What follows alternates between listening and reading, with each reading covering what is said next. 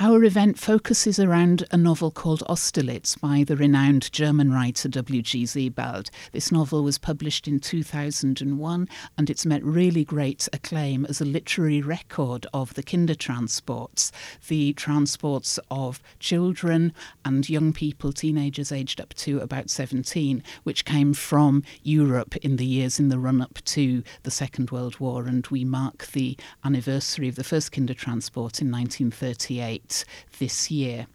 The protagonist of this novel was sent as a very young child by his mother from Prague in the hope that he would be saved by the Kindertransport from persecution under the Nazi regime after the Nazi occupation of Czechoslovakia.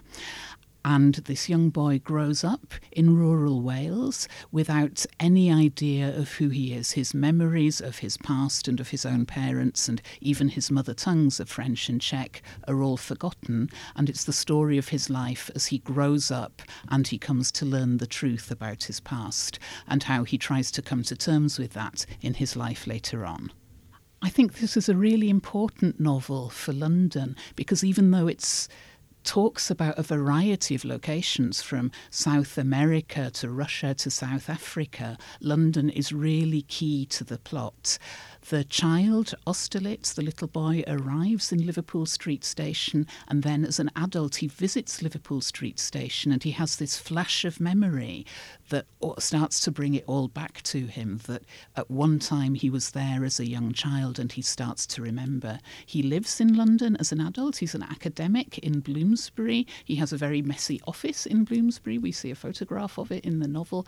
And he lives in the East End of London, not so far from Liverpool Street. This is a man who is struggling very hard with his day to day life at times because he has this repressed traumatic past he spends a lot of time walking around London, mainly at night, as he tries to engage and cope with the, the painful and fraught reality of his life as a man whose childhood has been stolen from him, and as he tries to understand and come to terms with what's happened to him. The great theme of the novel is memory and loss, and I think it tells us contradictory things. On the one hand, it tells us about the importance of memory as a way of trying to deal with loss loss. It talks about the importance of having memory. But at the same time, I think it makes us think quite critically. It makes us question the ways in which we normally think about memory. The novel is peppered with photographs and images, and normally we think of photographs and images as a way of preserving memory. We say that, you know, a picture tells a thousand words. We say that seeing is believing. But I think what this novel is doing by showing us all of these images in ways that don't really match up with the text is making us question ways in which we normally remember things and suggesting to us that conventional ways of thinking about memory maybe aren't really adequate for the complex thing it is in human experience. The novel is actually organized around a series of conversations between the main character, Austerlitz, and a narrator. And Austerlitz tells his personal story to the narrator.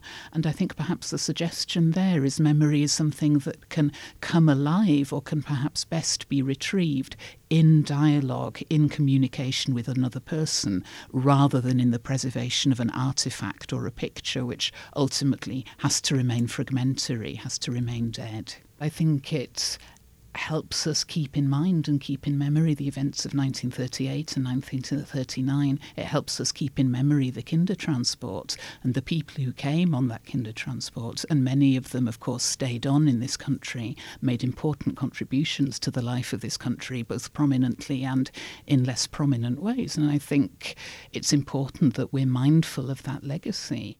Likewise, today we talk about refugee crises, and I think that this novel is a really important piece of writing because of what it tells us about a refugee experience and things that are still very much contemporary in people's lives today.